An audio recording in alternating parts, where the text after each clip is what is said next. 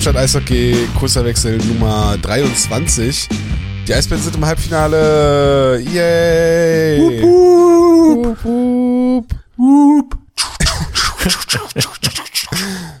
Mit einem 5 zu 3 Sieg in Spiel 3 gegen die Island und Roosters haben die Eisbären ihr Halbfinalticket gesichert.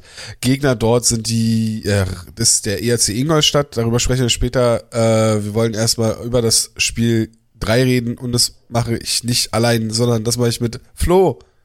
Hallo. Und Hannes. Hi. Die ganze Gang ist vereint.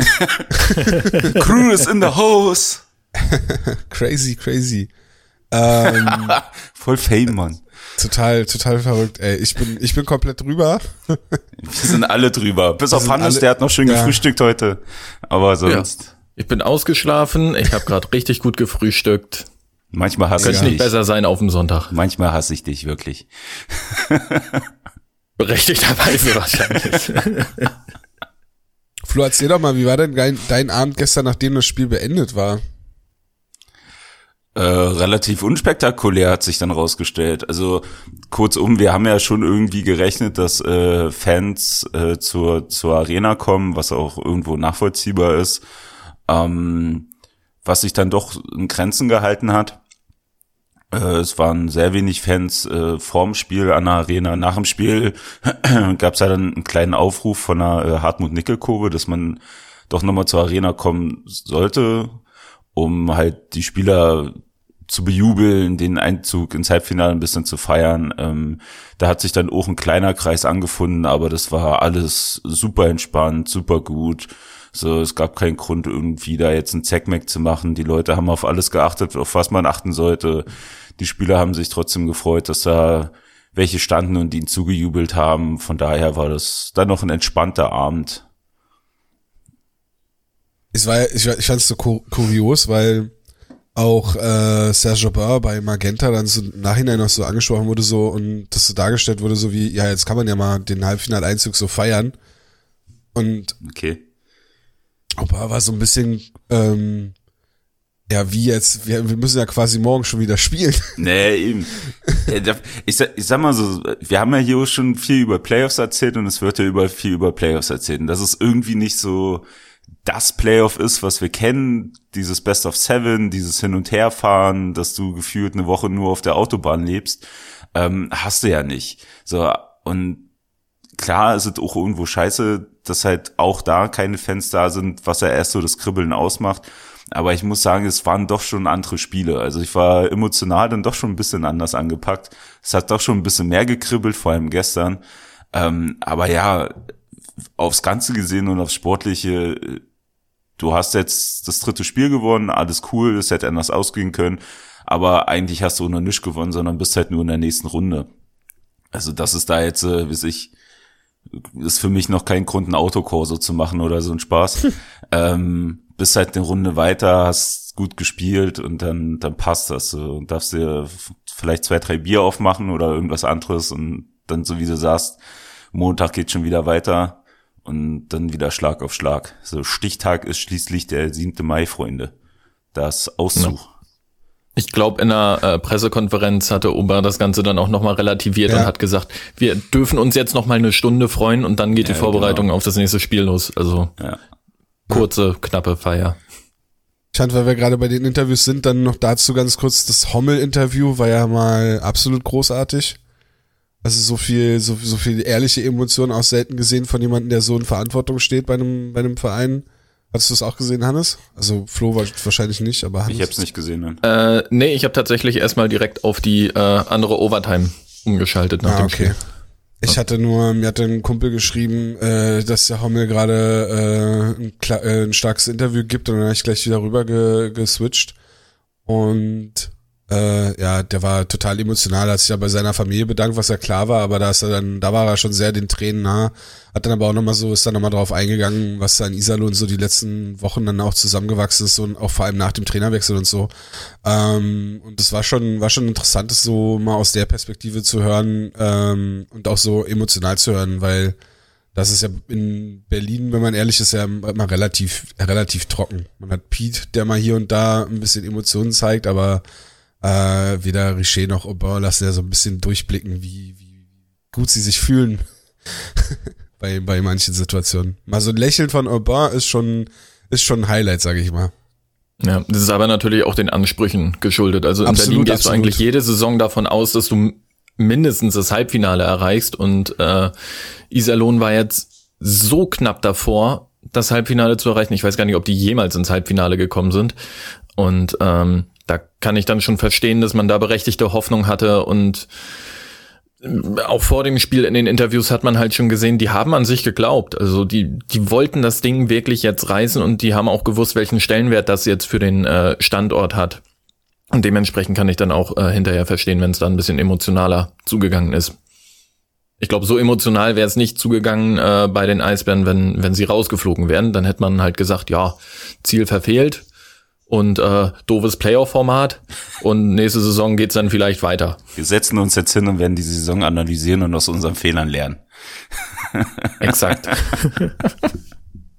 Ja, ist halt, ich äh, verstehe schon, verstehe euch, ver verstehe schon den Ansatz, den du meinst, oder den ihr beide meint, aber ich meinte halt, äh, das ist halt so, wir, also äh, da, da wurde halt so klar, ähm, dass das halt überhaupt, also was ja eigentlich klar sein müsste, dass es so gar keine normale Saison ist, sondern dass da so viel Verzicht zusätzlich zu dem, also ich sag mal, so ein Profisportler verzichtet ja generell schon während der Saison auf viele Sachen, sollte er zumindest, ne? Und auch verantwortlich und so, da, da leidet die Familie schon mal drunter und so. Und dass es halt in, in, in der Saison Pandemie begründet halt nochmal zusätzlich zu so viel Verzicht kommt, dann weiß man ja nicht, wie die ganze Nummer war, als sie in Quarantäne mussten. Musste dann der, der Hommel dann quasi auch nochmal von seiner Familie getrennt in Quarantäne oder hat der von, von vornherein gesagt, hey, ich gehe jetzt von Familie getrennt in Quarantäne und so. Also es war, also ich glaube, die gerade die Zeit war dann besonders hart und dann, dann, dann auch dieses Auf und Ab in deren Saison und so. Also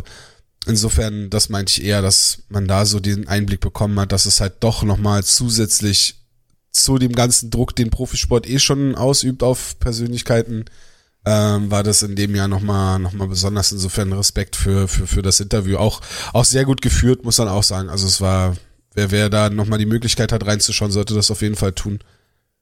Ähm, aber lass uns aufs äh, Spiel schauen. Ich mach, ich mach wieder diesen, den, den Spielfilm. Das habe ich beim letzten Mal vergessen, Flo. Aber ich mach, mach ganz kurz den Spielfilm. Ähm, und zwar gehen die Iserlohn Roosters in der dritten Minute in Führung durch Marco Friedrich, äh, können dann kurze Zeit später dann auch noch auf 2 zu 0 ausbauen. Äh, die Eisbären können den Anschlusstreffer erst im, zu Beginn des zweiten Drittels durch Matt White erzielen, der dann auch noch gleich zwei weitere Tore schießt, auch im zweiten Drittel innerhalb von, ich glaube, knapp elf Minuten erzielt Matthew, White einen Hattrick. Äh, Iserlohn nimmt dann eine Auszeit, die hilft allerdings nicht viel, weil kurze Zeit später Chris Foucault ein 4 zu 2, äh, das 4 zu 2 erzielt und ähm, ja, das Powerplay-Tor von Casey Bailey lässt die Eisbänder noch mal ein bisschen zittern.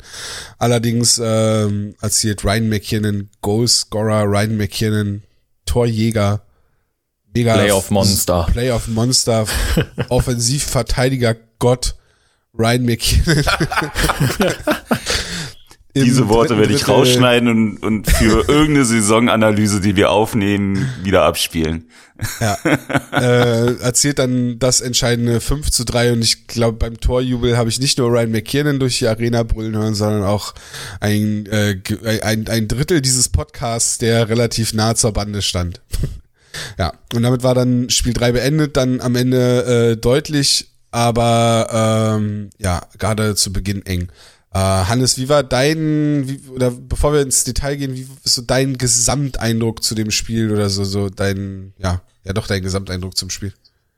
Der Gesamteindruck, das Spiel ist knapper verlaufen, als es eigentlich hätte verlaufen sollen. Und ähm, das liegt daran, dass Iserlohn das gemacht hat, was sie eigentlich die komplette Saison über schon gemacht haben, nämlich aus wenigen Chancen extrem viel zu machen. Denn ähm, bis auf die zwei Tore im ersten Drittel kam nicht wirklich viel. Im zweiten Drittel kam im Grunde gar nichts mehr von Iserlohn. Und trotzdem haben sie es halt geschafft, so kurz vor Drittelende nochmal äh, ranzukommen und, und alle so ein bisschen zittern zu lassen. Und äh, ich hatte so wirklich den Eindruck, mit Beginn des zweiten Drittels begann schon die Schlussoffensive der Eisbären. Das war wirklich geschossen aus allen Lagen und äh, ja, vielleicht defensiv noch ein bisschen abgesicherter, als man vielleicht in den letzten zehn Minuten äh, spielen würde.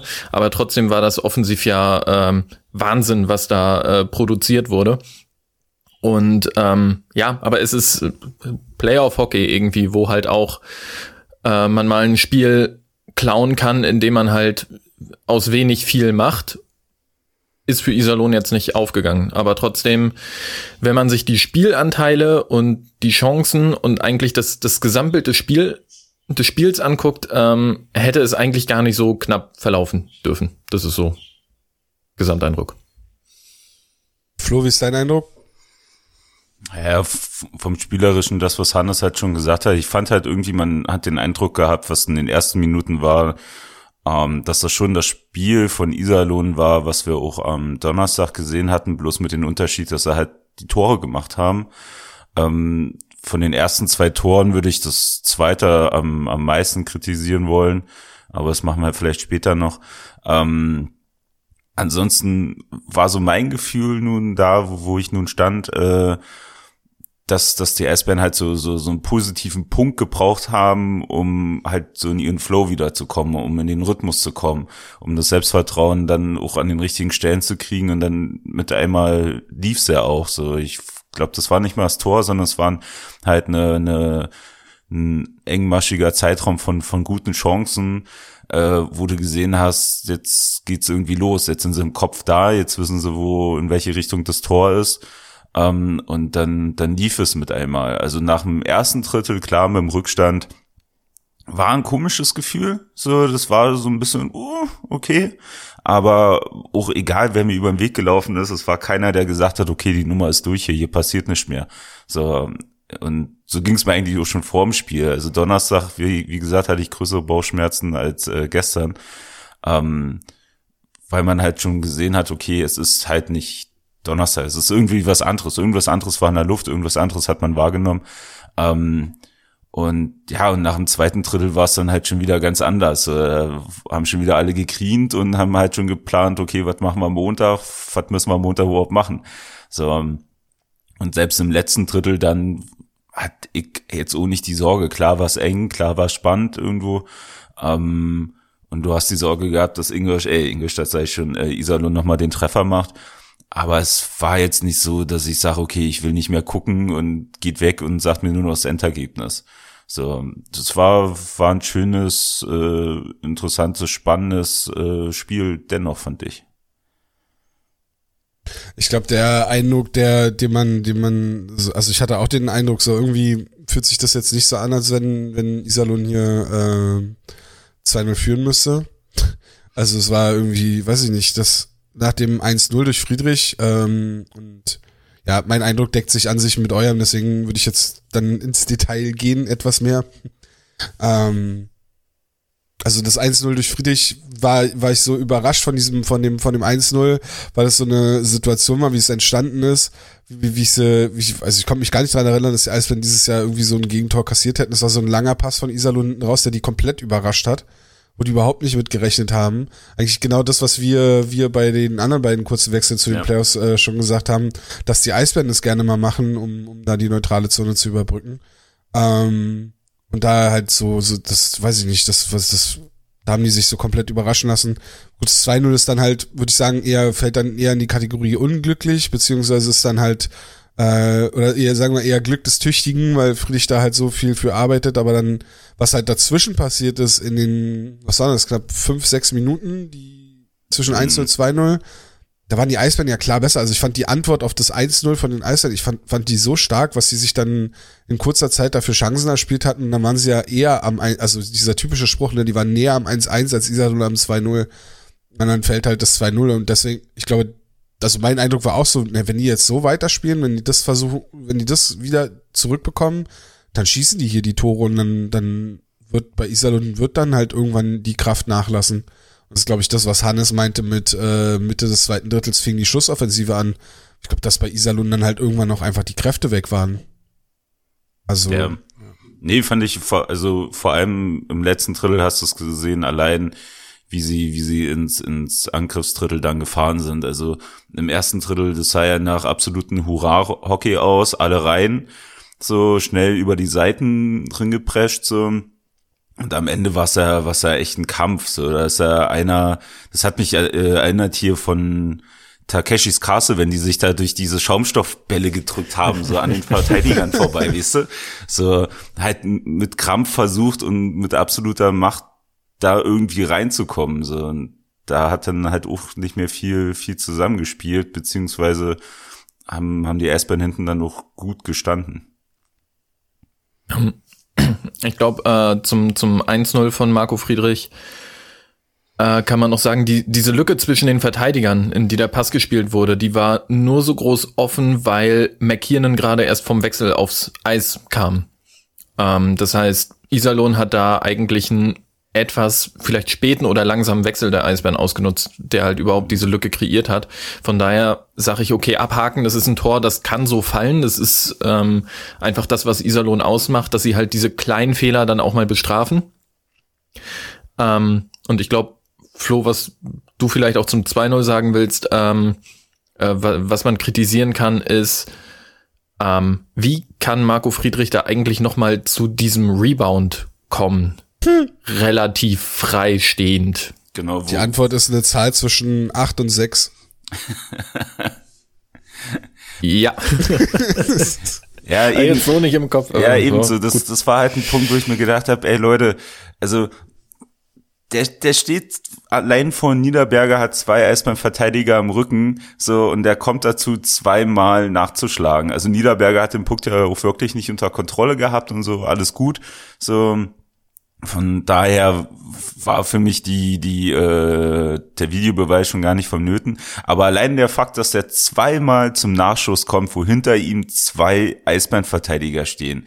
So, das habe ich nicht verstanden. Also einer von beiden hätte ihn wegrotzen müssen und dann wäre gut gewesen. So, dann hätte er vielleicht einen Nachschuss gehabt, aber nicht den zweiten und dann halt so glücklich getimt, dass das Ding da halt da irgendwie durchflutscht oben drüber. So. Ja, also das hat mich eigentlich am meisten aufgeregt, wenn du so willst, von, von den Toren. So erstmal prinzipiell, wie es, wie es entstehen konnte. Und das, was du meintest, Hannes, mit dem Wechseln, es ist mir auch schon äh, aufgefallen, das war nochmal im zweiten oder, oder im dritten Drittel, bin mir nicht ganz sicher, äh, wo, wo, wo Tommy äh, irgendwie, keine Ahnung, der, der, der Puck läuft, so, der läuft in, in, ins Leere, er ist der letzte Mann, so, vor ihm kommen zwei Iserlohner und er geht wechseln. So, mit einmal stand nur noch Niederberger da. Und da halt auch Glück gehabt, dass dann jemand zwei Sekunden vor ihm schon auf dem Eis war und den Iserlohner noch irgendwie ablaufen konnte. So, aber halt so diese Wechselgeschichten, das ist mir schon ein paar Mal aufgefallen und gestern auch zwei, drei Mal, dass das halt auch tierisch nach hinten losgehen kann, wenn du da vielleicht Teams hast, die sowas eher ausnutzen können. Das war's schon. Ich guck also mich beide so an. wollte direkt noch, noch mal drauf verlieren. Nee, der hat einfach nichts zuzusagen, weißt du? also ich möchte äh, eine Sache, äh, also weil ähm, also Hörtler sieht halt in der Wiederholung extrem scheiße aus bei dem, bei dem Tor, weil er halt hinter, direkt hinterm Tor steht und, und drauf schaut. Äh, Friedrich ist aber, macht's aber auch clever gegen Wissmann, muss man auch sagen. Wissmann hat ihn ja eigentlich in der Mitte, als der Pass in die Mitte kommen soll. Äh, verliert dann mehr oder weniger da das Duell, dadurch ist Friedrich dann schneller am Rebound, aber Sängerli hätte auch die Möglichkeit gehabt, den, den, den Rebound zu klären oder Friedrich da halt einfach abzuräumen. Also die Möglichkeit hätte bei dem, hätte bei dem 2-0 für, für alle Beteiligten da irgendwie bestanden. Also es war, es dann mehr so eine Kombination aus mehreren kleinen Fehlern, die dann zu dem Gegentor geführt haben. Ähm, Videobeweis fand ich aber okay. Also ich bin dann bei, bei, gerade in den Playoffs und in entscheidenden Spielen sowieso dann eher dafür, dass sie, dass sie gucken gehen und äh, auf Nummer sicher gehen, dass da, dass da kein Zweifel bleibt, weil Ey, nichts wäre schlimmer gewesen, als wenn die das 2-1 verlieren und du und wir heute darüber diskutieren, ja, war das jetzt ein Tor oder war, war hatte Niederberger ja. die Hand drauf, hat er nicht die Hand drauf oder so, ne? Insofern finde ich es okay, dass sie da gucken gehen und dann kein Zweifel so offen bleibt. Also ja, klar, für grundlegend fürs Spiel, das meinte ich ja jetzt auch nicht, oder ist das falsch war, da jetzt zu gucken, aber ich sage für mich, ich habe ja nun wirklich gut gestanden, äh, ja. hab's, hab's halt gesehen und da war halt für mich nicht wirklich, also äh, es war klar, dass es ein Tor ist kürzen wir ja. die Geschichte einfach ab. Ja. Ich hatte dann noch jetzt eben nochmal nachgeschaut, äh, bei den, als das 1-0 fiel für Iserlohn, war das Schussverhältnis 2 zu 2. Ähm, als das 2-0 fiel für Iserlohn, war das Schussverhältnis 16 zu 5 für die Eisbären. Also da war schon eigentlich eine starke Offensive nach dem 1-0 ähm, von Iserlohn. Also es war dann halt dieses glückliche Tor. Aber es, ja, okay, lass uns weitergehen. Ähm, ja, dann die, die zehn Minuten des Matthew, Matthew White. ähm, das 1-0 war der Alleingang, ne? Ei. Ja. Ja. Scheiße ist der schnell. Jo. Das war mein erster Gedanke, wo er über der blauen Linie ist. Ich so, boah, ist der schnell. Okay, das sieht gut aus. So. Ja. Und ich, ich habe immer das Gefühl, er hat so einen Laufstil, da sieht es echt nicht schnell aus. Vielleicht ist es auch etwas, was am, am Fernseher täuscht. Aber ähm, es hat einen Grund, warum White die komplette Saison über schon immer wieder solche Situationen Ja, hatte. Aber Und äh, Fetzi hat, glaube ich, auch schon äh, mal geschrieben, wenn er nur ein Drittel seiner Breakaways in dieser Saison genutzt hätte, dann wäre er wahrscheinlich meilenweit Torschützenkönig. Äh, zwischendurch hat er echt Scheiße am Schläger gehabt bei seinen 1 auf 0 Situationen. ja, stimmt. Haben wir da eine Statistik? Ich jedenfalls nicht. Ich meine, die hatten das ja bei Bissell Hockey mal angesprochen, ne? In der NHL gibt's ja wirklich so, gibt's ja wirklich so äh, Statistiken, wenn Spieler X mit Spieler Y bei 2 auf 1 auf den Torwart fährt, dann ist die Schusswahrscheinlichkeit, äh, die, die Torwahrscheinlichkeit so und so hoch und sowas. Ähm, also wird's ja wohl in der DL irgendwen geben, der äh, mal erfasst hat, wie viele Breakaways äh, Matt White hatte und wie viele davon erfolgreich waren. Das kann ja nicht so schwer sein. Next eine Level. lange Sommerpause vor uns. Ja, Next Oh, ja. Level ist dann, dass es eine Statistik gibt, äh, welche Spieler mit weißen oder schwarzen Tape mehr Assist oder Tore schießen. Das wäre mal interessant, weißt du? Ja, das kannst du ja dann machen. dann gucke ich lieber, wie viele Breakaways Matt White hatte und wie viel er davon nutzen konnte. Aber ich finde, die, diese Phase von der kompletten Reihe hatte sich auch schon im ersten Drittel so ein bisschen angedeutet. Ähm, in der Phase zwischen den beiden Gegentoren äh, hatte die Reihe, glaube ich, zwei Situationen, wo sie sich ziemlich festgespielt haben in der offensiven Zone. Ich glaube, mit teilweise 30, 40 Sekunden Zone-Time wirklich. Ähm, groß was produzieren konnten sie dann nicht, weil Iserlohn da noch recht kompakt stand und gut die, die Schusswege weggenommen hat. Ähm, aber ich habe auf der Couch zu meiner Frau gesagt, die Reihe hat heute was vor. Also das, das hat man gesehen, dass ähm, die es irgendwie geschafft haben, äh, Iserlohn da hinten einzudrängen. Das war wahrscheinlich einfach das Duell, was man, was man dann halt haben wollte. Dieses, diese dritte Reihe, die dann nicht gegen die, nicht gegen die Top-Reihe der Iserlohner spielen musste. Oder, na gut, die haben die ja wieder so ein bisschen auseinandergenommen, ne? Genau. Ähm, dann hast du halt die dritte Reihe, was ist denn das hier? Dritte Reihe wäre bei Iserlohn jetzt nominell, das, nee, warte mal, das ist ja die zweite Reihe. Ich weiß nicht, was ich gerade sagen wollte, ist egal, vergesst, was ich gerade, worauf ich hinaus wollte. Zweite Tor von, von, von White war der, war das der, nee, das war nicht das Eigentor, das Eigentor kam, war das dritte, das zweite Tor war der Abpraller von hinterm Tor, ne? Genau. Nach äh, Schuss von, wir hatten da geschossen beim zweiten Tor. Was auf cool? Ich bin Ich mir nicht sicher, ich, ich bin mir nicht sicher, keine Ahnung. Nee, aber, Wer, wer hat denn da den Primary Assist gekriegt? aber Äh, Jesus Müller hat den Primary Oh, bekommen okay. und Sängerli. Aber das war ja, mh, Also ich hatte das Gefühl, das war ein Rechtsschütze, der geschossen hat. Moment, ich gehe kurz ins Hm. Video. meine lieben Zuhörer und Zuhörerinnen, willkommen beim Nerd Talk. Nee, Müller, also Sängerli spielt die Scheibe von hinterm Tor auf Müller, Müller schießt und dann prallt die Okay. Scheibe über. Aber das ist doch das dritte Tor von White. Moment. Nee, das war das zweite. Das, Das zweite Tor von, das zweite Tor schießt Ramage, abgefälscht von äh, Sängerli und dann äh, da Foucault und dann macht White den rein ins leere Tor. Ja, zweite und dritte Tor jetzt gerade verwechselt. Ist ja auch egal, aber witzig, äh, in dem Moment finde ich, dass so drei so unterschiedliche Tore sind.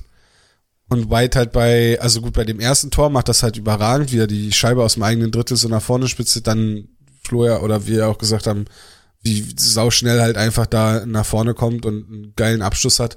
Ähm, das zweite Tor ist dann, steht er halt einfach richtig und, und erahnt dann halt die Situation.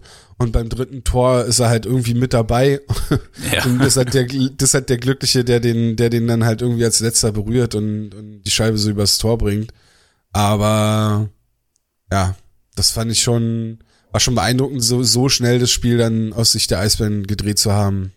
Dann, also ich meine, das 3-2 fällt in der 31. Minute, 32. Minute.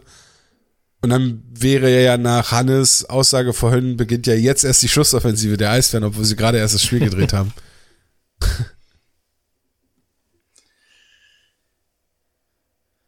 Ja, also die hat eigentlich schon zu Beginn des äh, zweiten Drittels begonnen. Achso, dann hatte ich dich falsch verstanden, weil ich hatte ja. verstanden, so zum zweiten, Mitte zweites Drittel begann die, nee. die Schlussoffensive. Früher. Also die verfrühte Schlussoffensive. Ja. Äh, das, das war, glaube ich, auch die Phase, wo die Eisbären dann ihre Powerplays bekommen haben. Zwischendurch. Ähm, und zum Power Powerplay sei vielleicht nochmal gesagt, vielleicht sollte man sich in der ersten Formation was anderes überlegen, als über den Drop Pass aufzubauen. Der Drop Pass ähm, kann sowieso weg, also generell. Ja, äh, sollte inzwischen eigentlich jede Mannschaft wissen, wie der zu verteidigen ist ja. und äh, dementsprechend landeten auch die Drop Pässe von dem Spieler zwischen 6 und 8, ähm, oftmals im Nirvana oder ähm, waren halt einfach ungenau gespielt, während der Aufbau, wenn er halt ein bisschen über Tempo kam und über Pässe auf die Flügel, ähm, war halt wesentlich erfolgreicher im Zone Entry. Ähm, ich glaube, der erste Drop Pass von Hörtler, der landete wirklich da, wo gar kein Eisbärenspieler war. Reichel hat sich die äh, Scheibe dann zurückerobert und dachte einfach mal, ich baue jetzt Coast to Coast alleine auf. Ja. Äh, spitzelt den Puck dreimal am Iserlohner äh, Gegenspieler vorbei und landet dann hinterm Iserlohner Tor und kann den äh, Puck dann, glaube ich, nach links irgendwie in die Rundung rausspielen und dadurch konnten sich die Eisbären dann äh, festsetzen. Aber äh, möchtest du jetzt schon über das Powerplay sprechen, Tom? Oder hm. ist das was für die Vorschau gleich? Wir können jetzt kurz drüber, aber also es hat sich, glaube ich, nicht viel meiner Meinung nach oder meiner Ansicht nach verändert zu dem, was ich was ich letzte oder vorletzte Mal schon gesagt habe, ich mag die Zusammenstellung nicht und ich verstehe nicht. Ich weiß jetzt nicht, habe jetzt nicht genau im Kopf, ob sie da gestern noch groß was umgestellt haben. Zum, vom ersten zum zweiten Powerplay. Aber ich finde, Foucault ist komplett falsch eingesetzt. Und ich, der spielt jetzt linke Halbbande. Ja. Also auf der Position, auf der Zach Boyczak eigentlich all seine Powerplay-Tore gemacht hat, spielt jetzt Chris Foucault und Zach Boyczak spielt Bumper. Genau. Und Marcel Nöbels, der, was wir, was wir hier ja schon angesprochen hatten, der letztes Jahr auf der Bumper-Position überragend gespielt hat, spielt plötzlich rechte Halbbande, hält da die Scheibe viel zu lang und nimmt dadurch Marc Sängerli oder halt äh, Lukas Reichel die, die Zeit mit der Scheibe weg, die die nutzen könnten, um Pässe zu spielen für, für One-Timer oder für, für Abschlüsse halt. Ähm, und außerdem müsste auf der rechten Halbbande müsste halt Foucault spielen, weil äh, klar, Foucault schießt zwar das Tor auch bei 5 gegen 5 später, aber war halt auch auf der rechten Seite, von, von wo aus er dann, also er kriegt ja die Scheibe im Bullypunkt, fährt dann natürlich noch ein Stück weiter nach vorne und schießt dann von da aus, aber ja, tut mir leid, wenn man es ja schon in der Saison so gesehen hat und wie es funktionieren kann, äh, dann kann nicht der Ausfall von Leo Pödal dafür sorgen, dass man so komplett in Panik gerät und überhaupt keine Ahnung mehr hat, wie man sein Powerplay zusammenzustellen hat. Also da, wie, wie, wie das jetzt dazu kam, kann ich nicht, kann ich nicht nachvollziehen und weiß ich nicht. Schwierig. Das Resultat waren halt hauptsächlich Schüsse von der blauen Linie. Ja, und ja. Die sind halt äh, so semi gut. Jetzt sagt wieder keiner was. Flo noch da eigentlich? Ja, ich höre euch so zu. Als zum Powerplay hast du nichts zu sagen? Nee, nee, im Endeffekt ist ja das, was, was er ja gesagt hat, und das Fokuda auf der Seite irgendwie, dass das, keine Ahnung, wenn du überspitzt hast und nicht natürlich aussieht, ähm, fällt er auch in, in ins Auge. Also schon allein, wenn die Pässe kommen, er ist ja, schießt ja mit rechts, ne? Ähm, ist er links? Okay, dann andersrum. Der ist Linksschütze, deswegen ist er ja auf der rechten Halbbande mit seinem ja, ja. One-Timer, was auch immer, das ist äh, halt so gefährlich. Ja, ja, nee, aber wie gesagt, also ich finde manchmal, manchmal siehst du halt, dass das nicht, nicht harmonisch aussieht oder dass da irgendwie was noch nicht rund läuft. So, mit allem, was ihr gesagt habt, ich würde jetzt nur noch wiederholen, aber das macht ja keinen Sinn, dafür seid ihr ja da. Weiter. Wir sind dafür da, Dinge öfter zu wiederholen. Genau. Ähm, ja gut, dann fällt das Tor von, von Iserlohn in Unterzahl. Weiß ich nicht, kann, kann passieren, würde ich sagen. Ob die Strafe passieren muss, weiß ich nicht. Wobei, ähm, weil Hannes ihn ja jetzt auch nochmal angesprochen hat, ich finde, Frank Hörtler hat eigentlich gar ein gutes Spiel gemacht, ne? Also, äh, war jetzt nicht so schlecht, hat auch in der Schlussphase zusammen mit Ramage dann gespielt, beziehungsweise als Jonas Müller. Ey, hat, habt ihr eigentlich schon mal einen Spieler gesehen, der sich so sehr über einen abgebrochenen Zahn gefreut hat wie Jonas Müller? War das Freude? ja, also nach dem Spiel, also das hast du also dann wahrscheinlich danach ja, also also währenddessen oder in dem Moment selber hat sich's angehört, als wenn er abgestochen wird. So, in dem Moment selber hat er, glaube ich, schon Schmerz. Also ich glaube, es tut Ja. dann schon auch weh. ja. Der Ähm, abgebrochene Zahn ist die Taufe eines jeden Eishockeyspielers. Ich, ich glaube schon, weil der, dann, dann danach, als sie da in die Jubeltraube zusammengefahren sind, so Richtung Matthias Niederberger, ist er da rumgerannt, hat alle angegrinst, hat Leuten seine Zahn, dann mit, mit Lukas Reichel gab es so eine Szene, wo Lukas Reichel ihn dann wirklich so am Kopf nimmt und ihn so anguckt und so. In seiner Instagram-Story sind direkt Bilder Ja. von, von diesem ab. Und das ist ja nicht mal viel, das ist so ein, halber Millimeter, der da vom Zahn abgebrochen ist, aber der trägt das mit, mit Stolz, so wie, wie, wie Florian Busch zu besten Zeiten mit seiner Zahnlücke. Ich wollte gerade sagen, und so wie der große Florian Busch auch gesagt hat, so muss ein Eishockeyspieler aussehen. Ja. Also ich habe, glaube glaub ich, noch nie jemand gesehen, der sich so sehr da, so als wenn ihm das gefehlt hätte in seiner Karriere, weißt du? Alle haben gesagt, ey Jonas, du bist so ein talentierter Eishockeyspieler, aber ohne Zahnlücke kann ich dich nicht ernst nehmen. Ja. Vielleicht, Olympiasilber, alles schön und gut. ja, vielleicht kann er seiner Freundin noch jetzt erklären, dass das mit dem Modeln echt keine Idee ist. ähm, auf jeden Fall in der Zeit, wo Jonas Müller ja kurz mal äh, zur Behandlung nicht, nicht äh, we- wegen der Behandlung halt mal nicht mitspielen konnte, hat der äh, Hörtler auch mit Ramage äh, eine Zeit lang zusammen gespielt. Und äh, da haben die schon einen guten Job gemacht, fand ich. Also es war jetzt nicht so verkehrt. Also Hörtler äh, vielleicht in manchen Szenen so ein bisschen im Fokus und ob er nun wirklich Powerplay spielen muss, kann man echt drüber diskutieren. Ähm, aber ansonsten fand ich das Spiel jetzt von Frank Hörtler jetzt nicht so schlecht, wie es vielleicht jetzt hier und da schon mal geklungen hat im, im, im Verlauf des Gesprächs hier bisher. Er hat offensiv auch viel äh, versucht, Ja. sag ich mal. Ja, Mit äh, elf Schussversuchen äh, war da in der Schussstatistik ähm, ganz weit vorn. Ich weiß jetzt gar nicht, wie viele Schüsse davon wirklich aufs Tor gegangen sind. Ähm, fünf. Also ja, an der Quote kann man noch arbeiten, aber zumindest ähm, hat er sich offensiv bemüht. Zu äh. John Ramage äh, noch im dritten Drittel gesagt, der hat ja wirklich jeden zweiten Shift gespielt.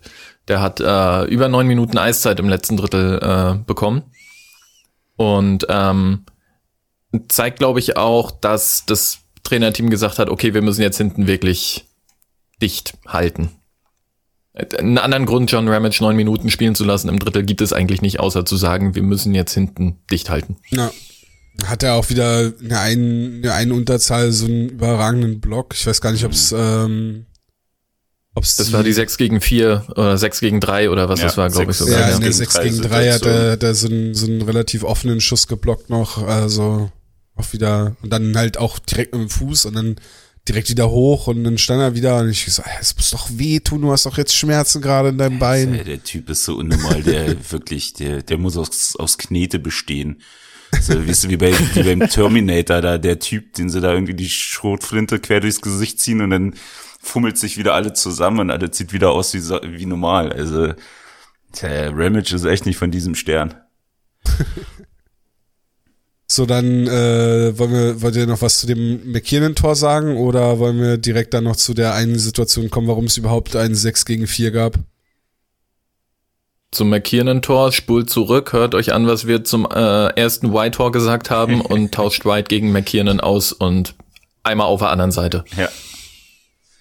Okay, wegen der Geschwindigkeit meinst du? Ja, weil es eigentlich auch die gleiche Situation war. Nein, nicht ganz. McKiernan- White war nach einem Bulli. Ja.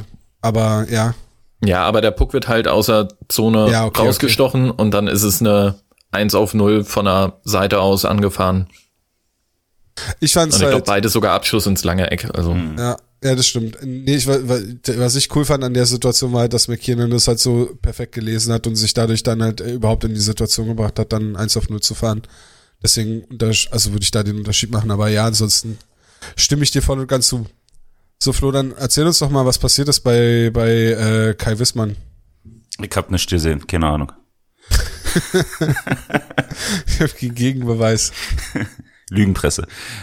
Nee, ja, äh, Wissmann fährt, fährt in der Rundung halt einen, einen harten Check gegen äh, Taro Jensch. Ähm, ja, wirklich, das war ja direkt vor mir. Also wäre die Bande nicht da, hätte ich beide im Arm gehabt. Äh, und, und du hast halt super schnell gesehen und super schnell erkannt, dass, dass der Kopf von Jensch sehr ungewöhnlich, sehr eklig nach, nach hinten flutscht. Ähm, und ja, müssen wir nicht drüber reden. Also Check Richtung Kopf und Nacken und dann, dann ist es so. Also, wie gesagt, war, war völlig okay. Ich war überrascht, dass, dass Jensch noch zurückgekommen ist. Das sah zuerst nicht so aus. So, aber er hat ja dann nochmal weitergespielt. Das war schon relativ unspektakulär in dem Sinne. Das ist echt scheiße, wenn ich so nah dran bin, ne? Ja, es war halt ähm, kurios, dass das genau in deiner Ecke da passiert ist. Ähm, Nee, da schlagen sie ja öfter ein, so. Das ist halt so, ne? Und da war war Jens halt noch bei den Juniors, als du schon, äh, als du Nee. noch da, Nee, da war nee. der auch nicht mehr da. Nee, genau. Also kannst du nicht sagen, ob die sich noch nie leiden konnten. Wieso nie leiden? Also, so eine persönliche Nummer war, die sich so. nee, ach. Das glaube ich nicht. Ich glaube, so schnell realisierst du das auch gar nicht, wer da vor dir steht oder was Keine das ist. Ahnung. Also, nee, alle Dude. Passiert, dumm gelaufen. Ich glaube auch, ich würde ihn auch eher in die Kategorie unglücklich einordnen und auch glaube auch nicht, dass da groß noch was kommt. Nee. Ich auch vorhin noch, nee, gestern habe ich noch so drüber nachgedacht, wenn jetzt, wenn jetzt so ein Check passieren würde, der, sag ich mal, jetzt vielleicht ähnlicher Check, ein bisschen härter, vielleicht mit Verletzungsfolge, wie sehr, also bin ja schon dafür, dass man, dass man diese Checks auch bestraft und auch mal äh, und auch Strafen, äh, Sperren dafür ausspricht. Aber jetzt bei Best of Three ist ja eh immer so ein, ne? Wenn du jetzt einen Check in einer regulären Saison mit drei Spielen bestrafen würdest, Ja, was machst Also, du dann? Also was du dann, also ich finde, weiß ich, also eigentlich ist es ja total sinnlos, diese, diese Verhältnismäßigkeit zu ändern und zu sagen, ja, in den Playoffs können wir nicht drei Spiele geben, weil in den Playoffs ist der Check plötzlich weniger schlimm oder was eigentlich. Ähm, aber gleichzeitig will, will man sich, glaube ich, da dem nicht die, dem dem hingeben, dass man sagen kann, die haben jetzt da aktiv drauf eingegriffen oder so. Ja, schwierig. Aber Ja. gut, war jetzt in der Situation nicht so, dass ich glaube, dass da jetzt noch was kommen wird, weil äh, der, wer war das, der, ähm, wer war denn der Iserlohner, der die, die Spieldauer bekommen Lowry. hat? Lowry, der Ja. war, wurde auch nicht gesperrt, ne? Nee, genau. Genau, und der hat ja sogar die Spieldauer bekommen. Genau. Äh, Kai Wissmann hat gestern nur eine 2 plus 10 gekriegt. Ja. Und äh, den Check von Lowry hätte ich wohl eher als Strafe oder als Sperre gesehen, als jetzt den. Ich glaube, der vom Wissmann war einfach unglücklich und sieht vielleicht auch schlimmer aus, als er Ja, am Ende. ja, der war, war halt mit voll, also mit, mit Vollspeed in dem Sinne, war halt freie Bahn und er wollte Jensch halt mitnehmen. Und dann, ja, Jensch in der Bewegung, weil er einen Puck hatte, wollte spielen und dann stehst du, wie du stehst und dann kommt halt Wissmann. So, wie gesagt, also wirklich, da ist halt, ja, Fall von, von dumm gelaufen. So. Okay. Haben wir noch was zum Iserlohn-Spiel? Hannes, hast du noch was? Nö. Flo? Nö, nicht wirklich. Außer, dass ich nochmal dran erinnern wollte. Äh, wir wollten ja den Gawanke der Runde machen, ne? Wäre heute. Hätte ich jetzt, jetzt äh, okay, hingekommen. ich, hab's nicht gespürt, deswegen wollte ich's äh, ansprechen. weißt du? Nee, ich wollte jetzt, bevor wir dann kurz noch auf Ingolstadt schauen, äh, wollte ich jetzt äh, nach eurem Gawanke des Viertelfinals fragen. Eine sehr gute Idee, Tom. Ja. Hannes, fang doch an. Echt? Ich darf schon wieder anfangen? Durfte das ich letzte dachte Mal eigentlich, ich hätte jetzt eher äh, Flo anfangen lassen, weil das ja scheinbar nicht erwarten kann. Äh, Ja, los, Flo. Soll ich sagen, ich glaube, im Endeffekt sind wir uns, habe ich eine 90-prozentige äh, Trefferquote, wo ich euch beide mitnehmen werde, weil es keine andere gibt Option gibt. Es gibt Ja. nur eine Option. So, Ich finde, es gibt zwei Optionen, aber ja. okay, ich kann mir die zweite Option denken, aber ich sage trotzdem die erste Option. Äh, Ja. es, es ist halt Ryan McKiernan. Also Punkt. So.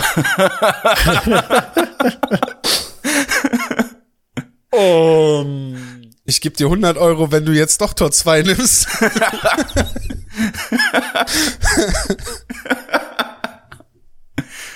Ich nehme den Umschlag. okay, im Umschlag ist ein Song. Äh, Der Song. Okay, wer, wer wäre denn der zweite? Jetzt kommt wahrscheinlich die nächste. Erzähl, ich bin gespannt. Der, der andere, über den wir heute auch schon etwas länger gesprochen haben. Frank Hörtler. Nein, Matthew White. Ja. Also ich, ich, ich für mich wäre es White oder McKiernan und wahrscheinlich kann man einfach sagen, man gibt den, man gibt äh, beiden den, den Gawanke fürs Viertelfinale. Ja, man könnte quasi sagen, McKiernan brachte die konstanteste Leistung über die Serie. Und äh, White hat Spiel 3 ja, fast im Alleingang gedreht. Das sind, glaube ich, mit die zwei Faktoren, die da reinspielen. Aber ansonsten, die drei Spiele sind so unterschiedlich äh, verlaufen.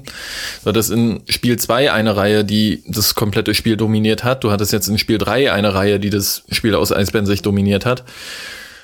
Und von daher, ja, ich würde es auch McKiernan geben, weil er einfach allen drei Spielen getroffen hat. Ha! Ha.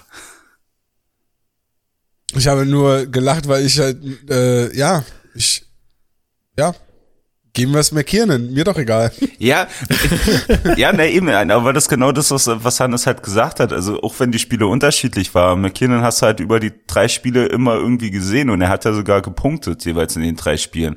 So, wenn, wenn du halt bei der, bei den entscheidenden Sachen bist und da mal so ein bisschen mehr nach den Emotionen gehst, dann können wir gerne über White sprechen bei der Geschichte. Aber ich finde halt einfach auf die komplette, drei Spiele gesehen, auf die komplette Runde, finde ich da McKinnon doch schon präsenter als ein White in dem Moment.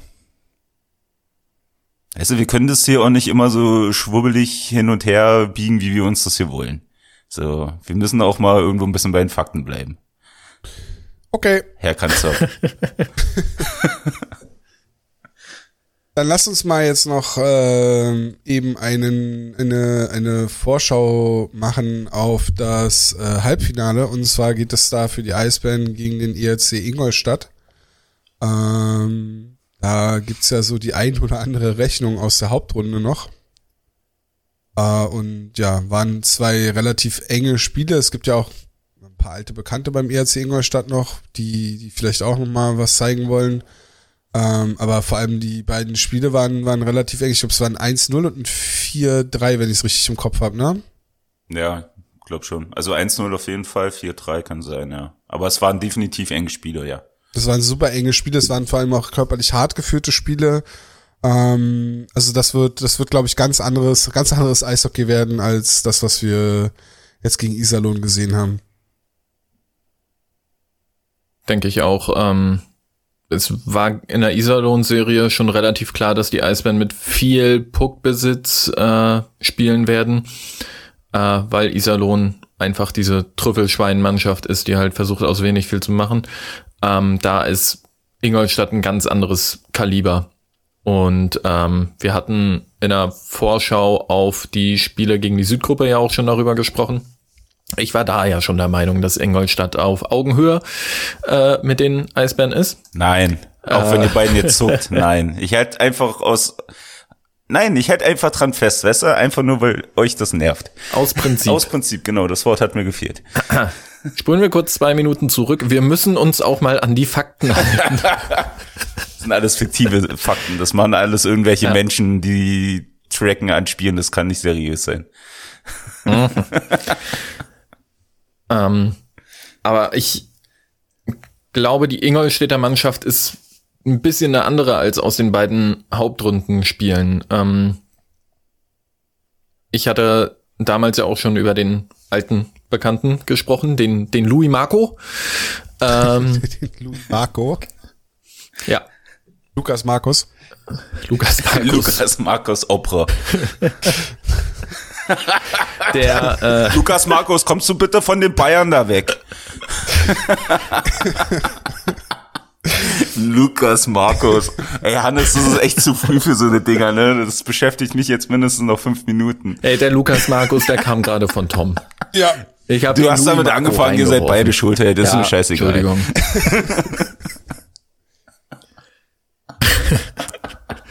Der äh, Louis Marc Aubry ähm, kam in Ingolstadt, wie man es eigentlich auch von ihm kennt, relativ langsam in Schwung. Hat jetzt aber in den letzten 15 Spielen 15 Punkte gemacht. Ist das gut? Auch das ist das, was man, ja, das glaube ich ganz in Ordnung. ähm, Gerade für einen Spieler, der ja auch gern dann mal hinten raus in den Playoffs äh, das eine oder andere Spiel mitentscheiden kann, ist das sicherlich nicht verkehrt, wenn man äh, es mit Ingolstadt hält. Ähm, spannend finde ich aber, dass er jetzt in einer Reihe gespielt hat mit äh, Petrus Palmu und Wayne Simpson, denn die Reihe hat in der Hauptrunde nicht eine einzige Minute miteinander gespielt und ähm, hat es geschafft in den zwei Spielen gegen München. Und München ist ja auch eher ein Team, was über eigenen Puckbesitz kommt. Ähm, 61,7 Prozent äh, Corsi 4 bei 5 on 5 zu haben. Also äh, nicht ganz zwei Drittel der Schüsse ähm, im Spiel kommt von der Reihe, wenn sie auf dem Eis sind. Und ähm, performen dann auch noch gut und machen aus 55% Expected Goals 63% tatsächliche Tore. Also die Reihe geht eigentlich immer mit einem Tor mehr vom Eis als die Reihe, gegen die sie in dem Spiel spielen. Und ähm, ich glaube, die Reihe so, also mal davon abgesehen, dass sie so gegen die Eisbären nicht gespielt hat, die Reihe waren auch Aubry und Palmu, glaube ich, noch nicht auf dem Leistungsniveau in den beiden Spielen gegen die Eisbären, ähm, wie sie jetzt sind. Dass Wayne Simpson das Tor treffen kann, das sollte inzwischen auch in der Liga bekannt sein. Aber äh, trotzdem erwarte ich, dass das Spiel ein bisschen anders verläuft als die beiden Spiele in der Hauptrunde.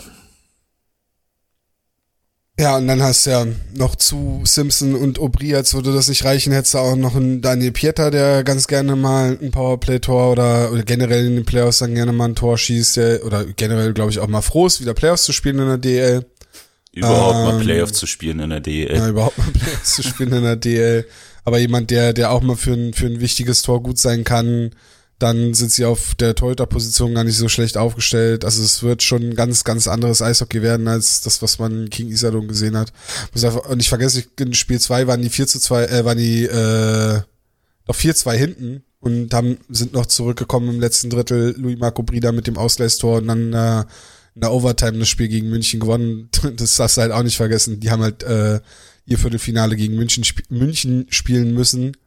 Ähm, und dann jetzt gegen, gegen die Eisbären, also die sind es dann schon gewohnt, gegen eine Mannschaft zu spielen, die, wie Hannes eben meinte, lieber über Puckbesitz kommt, lieber über technisches Eishockey kommt und haben sich da schon einmal durchsetzen können. Also ich glaube, ich will einfach sagen, okay, wir versuchen mehr oder weniger unser Eishockey zu spielen, was wir jetzt gegen München gespielt haben. Wir wissen auch, dass wir in den zwei Spielen äh, bei der DL-Wiedervereinigung nicht gar, nicht gar nicht so weit weg von den Eisbären waren oder eigentlich auf Augenhöhe mit den Eisbären waren. Und äh, ja, sie haben es halt leider auch in dem einen Spiel zumindest auch gesehen, dass sie es, wenn sie es auf die körperliche Schiene fahren, dass es die Eisbären auch ein bisschen durcheinander bringen kann und rausbringen kann. Und also leider jetzt aus Sicht der Eisbären. Und ja, wenn sie die Schiene fahren, dann wären das drei, drei richtig harte Spieler. Und ich finde finde es jetzt dann da wirklich schade, dass es halt nur Best of Three ist, weil das wäre so eine Serie, da hätte ich richtig Bock drauf, wenn die über sieben geht.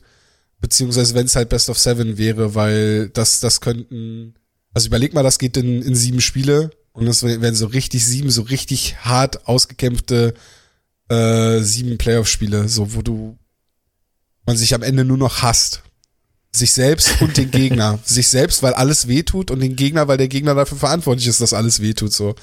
Also das wäre eigentlich so eine, gerade in der Saison, wo Ingolstadt auch so stark ist, wäre das, das wäre so eine Serie, die hätte es eigentlich verdient, über sieben zu gehen. Es ist ein bisschen schade, dass sie nur über drei geht, aber gut, so ist es halt jetzt dieses Jahr. Ja. Ja. Auf der Goalie-Position ähm, ist vielleicht noch zu sagen, äh, dass Michael Garteig seinen Durchhänger pünktlich zum Ende der Hauptrunde hatte.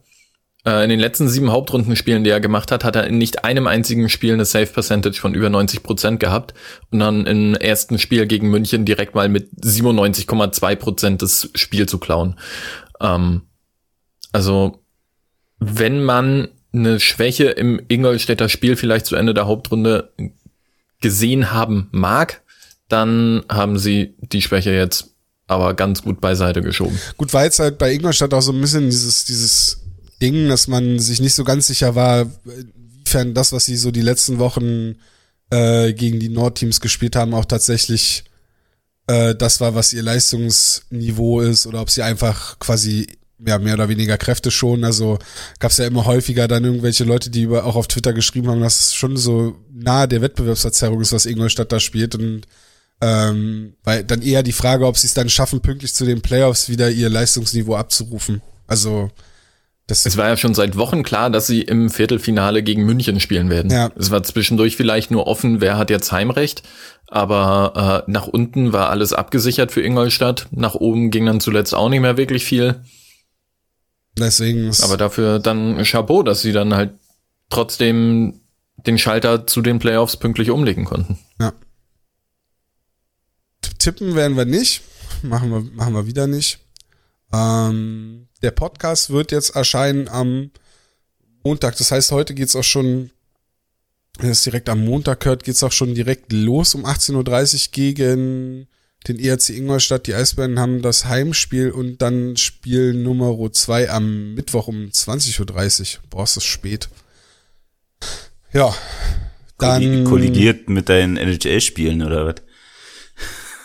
Nee, 2030 kollidiert eher mit meinen Frühdiensten. Wenn wir danach noch einen Podcast aufzeichnen, lieber Flo. Ja, du. Ich wünsche euch eine schöne Overtime am Mittwoch. Boah, oh, ey, wirklich. Können wir nochmal auf den Teil zurückkommen, wo ich sage, dass ich dich manchmal echt hasse? das gibt's ja nicht. Das ist ein Geben und Nehmen. Ja, super. Also, wir wollten noch über eine Sache reden, jetzt fällt es mir gerade wieder ein. Äh, wir wollten noch kurz über die Mannheim-Nummer reden. Ach so, ja. Das, äh, der, der, der kuriose Pavel Groß über Ey, Flo, du hast das Spiel geguckt. Ja, ich habe das Spiel ja sogar noch mal komplett angeguckt. Ja, ja tatsächlich. Also ich hatte nun während unserem Spiel ja nur den Live-Ticker und dann kamen immer die Zwischenstände zwischendurch und dann hieß es irgendwann, okay, Mannheim hat's 3-0 aufgeholt, es steht 3-3, es geht in die Overtime und habe ich gesagt, okay, Mannheim holt sich das Ding. Also da ist so viel da und wenn es einer packt, dann Mannheim. Ähm, und dann hat's mich doch interessiert, wie der Spielverlauf war Dadurch, dass wir ja gestern schon früher gespielt haben als sonst, war es auch noch nicht ganz so spät. Und dadurch habe ich mir das Spiel dann nochmal angeguckt gehabt in, in Länge, Real Life. Und ähm, ja, also eigentlich am spektakulärsten war wirklich nur das letzte Drittel, wo äh, Pavel Groß zweimal hintereinander ziemlich dicht zusammen ähm, den Move gemacht hat, in einem Powerplay Endras vom Eis zu nehmen und mit dem sechsten Feldspieler äh, das Powerplay zu bestreiten und das halt auch noch erfolgreich.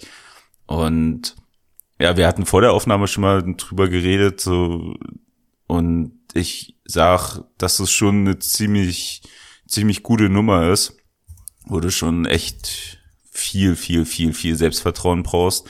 Weil klar, okay, sie liegen 3-0 hinten, so wird das 4-0 geschossen, dann ist die Nummer durch. So, aber Cross ist dann definitiv der Arsch der halt dafür verantwortlich ist, weil er den Torwart runternimmt. Warum nimmt er den Torwart runter und tütete? So, jetzt ist er halt der gefeierte Held in Mannheim und es wird mal wieder über ihn gesprochen, weil er halt den Move gemacht hat, weil er und das halt erfolgreich so und damit halt Mannheim nochmal rangekommen ist und dann halt die Serie entschieden hat und jetzt im Halbfinale steht gegen Wolfsburg. Und ja, also wie gesagt, also ich fand es schon echt bemerkenswert das halt so zu machen in, in der Situation und in dem Moment. Tom, jetzt komm, hau raus. Ja, also es ist schon bemerkenswert. Ich fand es halt, ähm, also für mich war es halt kurios, weil es gefühlt erst ein paar Tage her ist, dass die Eisbären ihr erstes Spiel gegen Mannheim gespielt haben. Ähm, ich glaube 4-0 gewonnen hatten und das vierte Tor war, was nicht sogar auch ein Unterzahltor von Matt White ähm, war halt auch dann eine Unterzahl der Eisbären, wo auch irgendwann Anfang drittes Drittel oder was, weiß ich gerade nicht mehr genau, aber es war auf jeden Fall noch genug Zeit auf der Uhr. Und da hat Mannheim halt auch dann Torwart runtergenommen und wollte halt 6 gegen 4 Überzahl spielen. Die Eisbären gewinnen das und machen direkt das Tor. Ähm, da ist es halt komplett schief gegangen. Und da war es dann halt schon so, ja, okay, das machen die jetzt, um was zu testen und bla bla bla. Und dann also es wurde auch im Kommentar dann äh, thematisiert und ich war so, hm, ja okay, hm, was testet man denn da, man, weil man jetzt unbedingt in den Playoffs dann halt auf in so eine Situation kommt, dass man das dann halt unbedingt mal machen muss, 3-0 hinten sein und dann äh, einen Torwart rausnehmen, weil der Gegner dann so blöd ist und Strafen nimmt oder was? Ja, okay. und dass, dass man das halt so direkt in Erinnerung hat und dann passiert es halt wirklich so ein paar Wochen später und dann geht es auch noch auf für die, ähm, ist halt, ist, finde ich halt echt kurios und, und irgendwie eine geile Geschichte tatsächlich.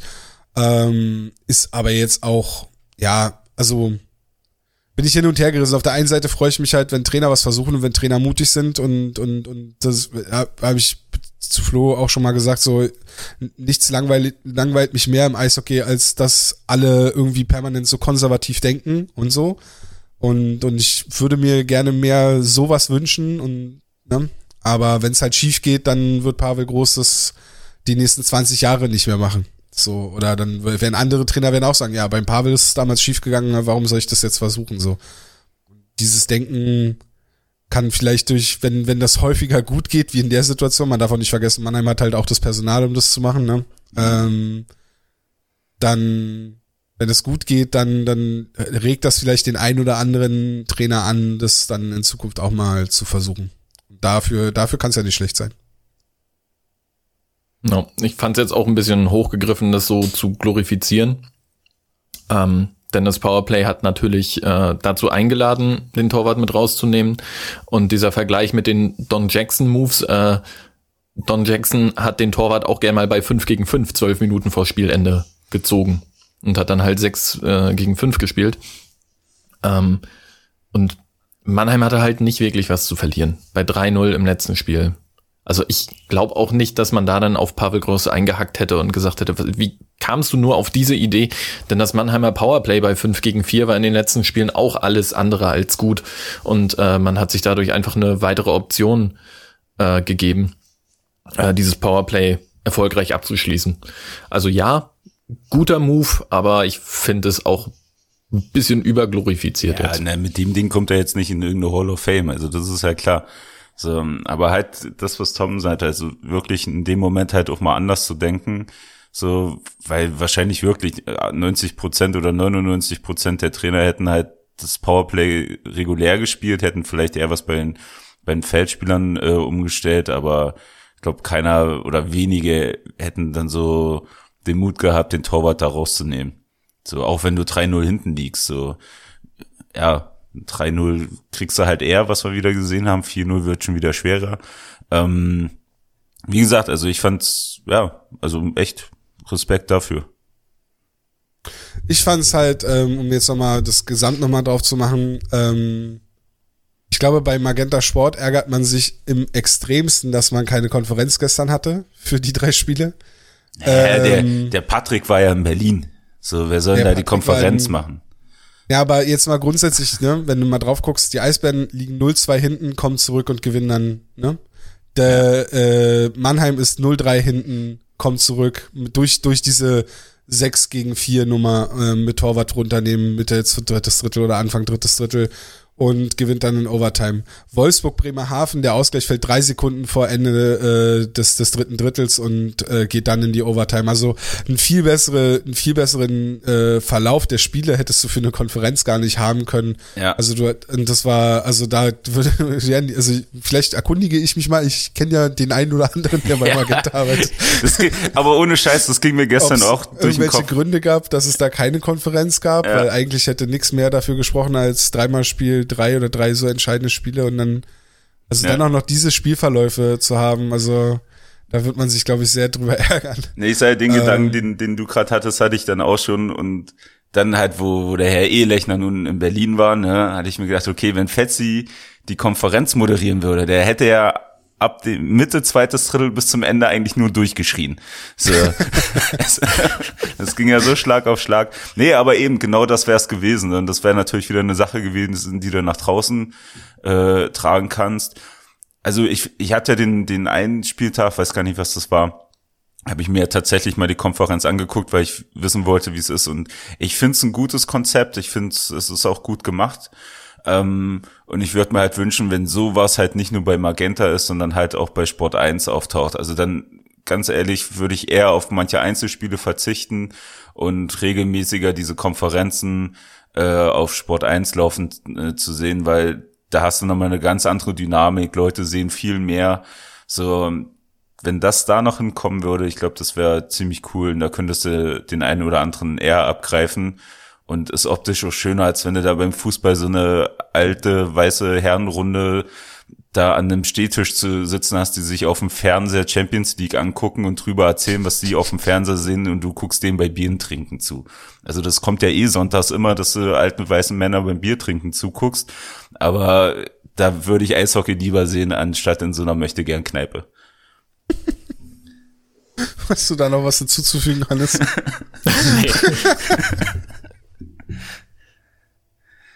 Wunderbarer Abschluss. Wunderbarer Abschluss. Ja, Wolfsburg spielt jetzt im Halbfinale gegen Mannheim. Schade für Wolfsburg, ehrlich gesagt, glaube ich. Ähm, ich hätte gerne, und, und auch da nochmal ganz kurz, äh, auch schade, dass es Bremerhaven auch in der Saison nicht übers Viertelfinale hinaus schafft, ne? Also, gerade gegen, naja.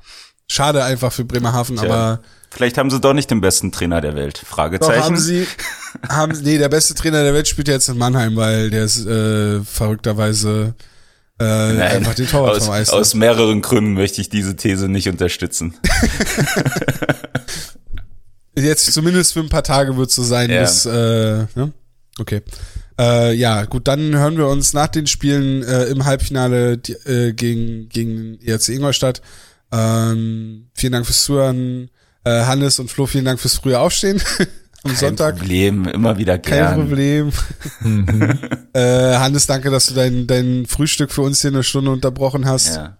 Ist bestimmt gleich festbar. Ich habe es nicht unterbrochen, es wurde nur um ein paar Minuten vorgeschoben und den Dank reiche ich dann an meine Frau ja, weiter. Ist klar. Lass dir den Kaviar schmecken. Immer. Dann, äh, ja, vielen Dank fürs Zuhören. Folgt uns, wo ihr uns folgen könnt. Und äh, bis zum nächsten Mal. Tschüssi. Tschüss. Tschüss. Hauptstadt Eishockey, der Blog, die, die machen gute Sachen. Sind gut.